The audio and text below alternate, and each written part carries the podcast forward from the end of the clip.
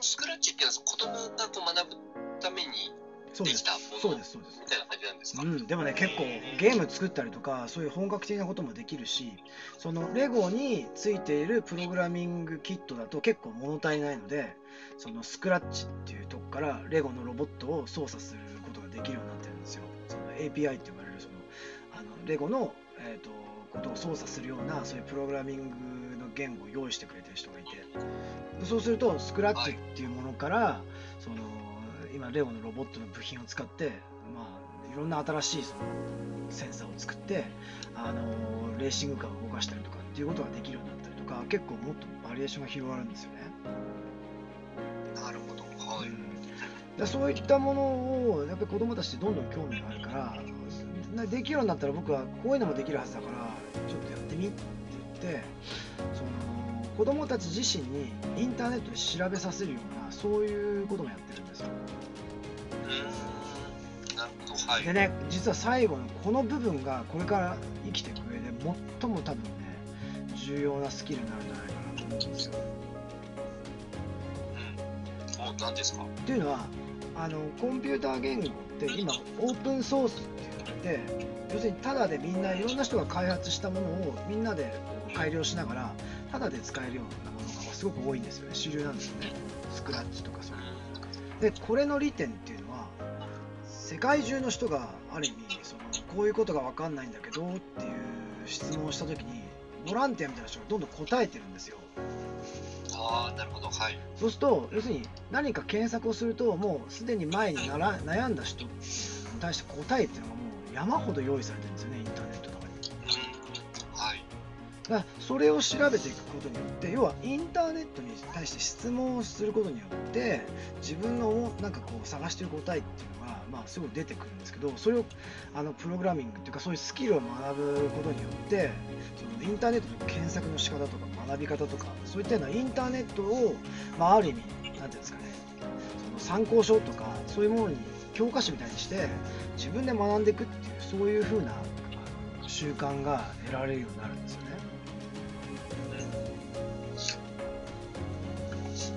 自分で調べる習慣ってことですね。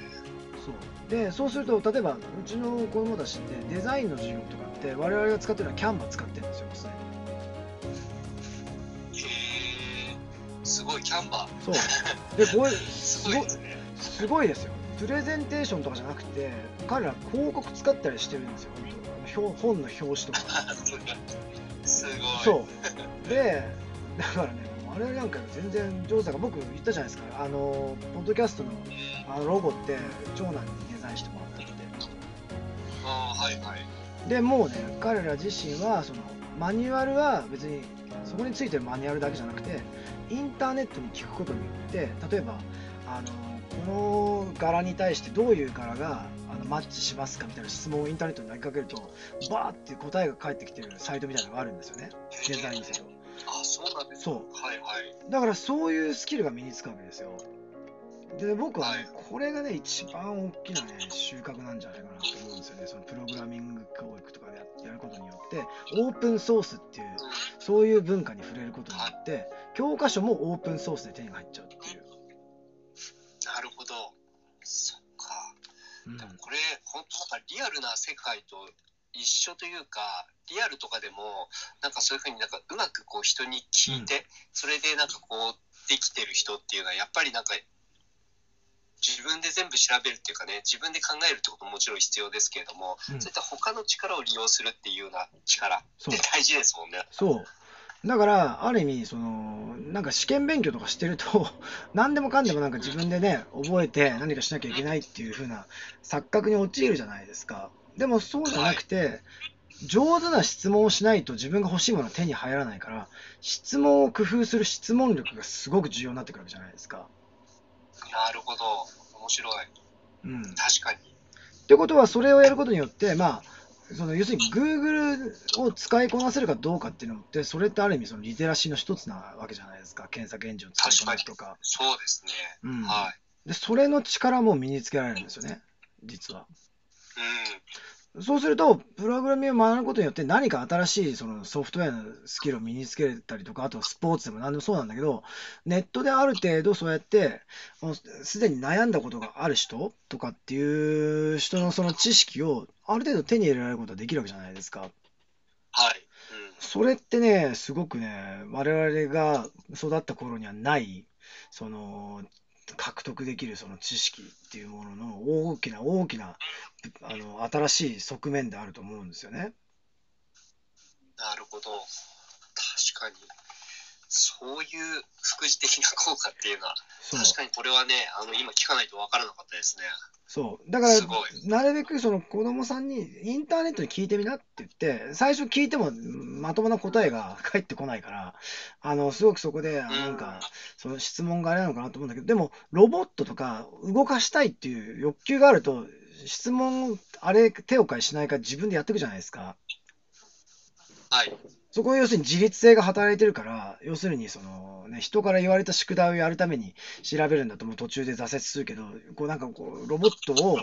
もっと動かしたいとかっていう欲求があった時には、いろんな質問をして調べようっていう欲求が湧いてくるわけですよね。そうやってその質問力がすごい向上していくと、もう自分である程度、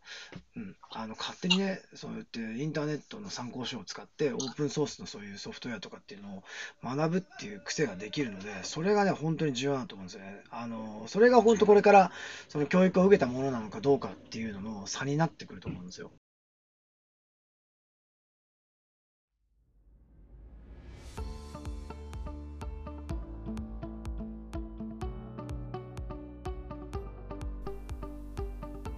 今回も最後まで聞いていただいてありがとうございました。このタイミングでピンときた方は是非フォローをよろしくお願いします。質問や感想などがありましたらコメント欄の方に書いていただけるととても嬉しいです。ライブでの対談に反映させていただくとともに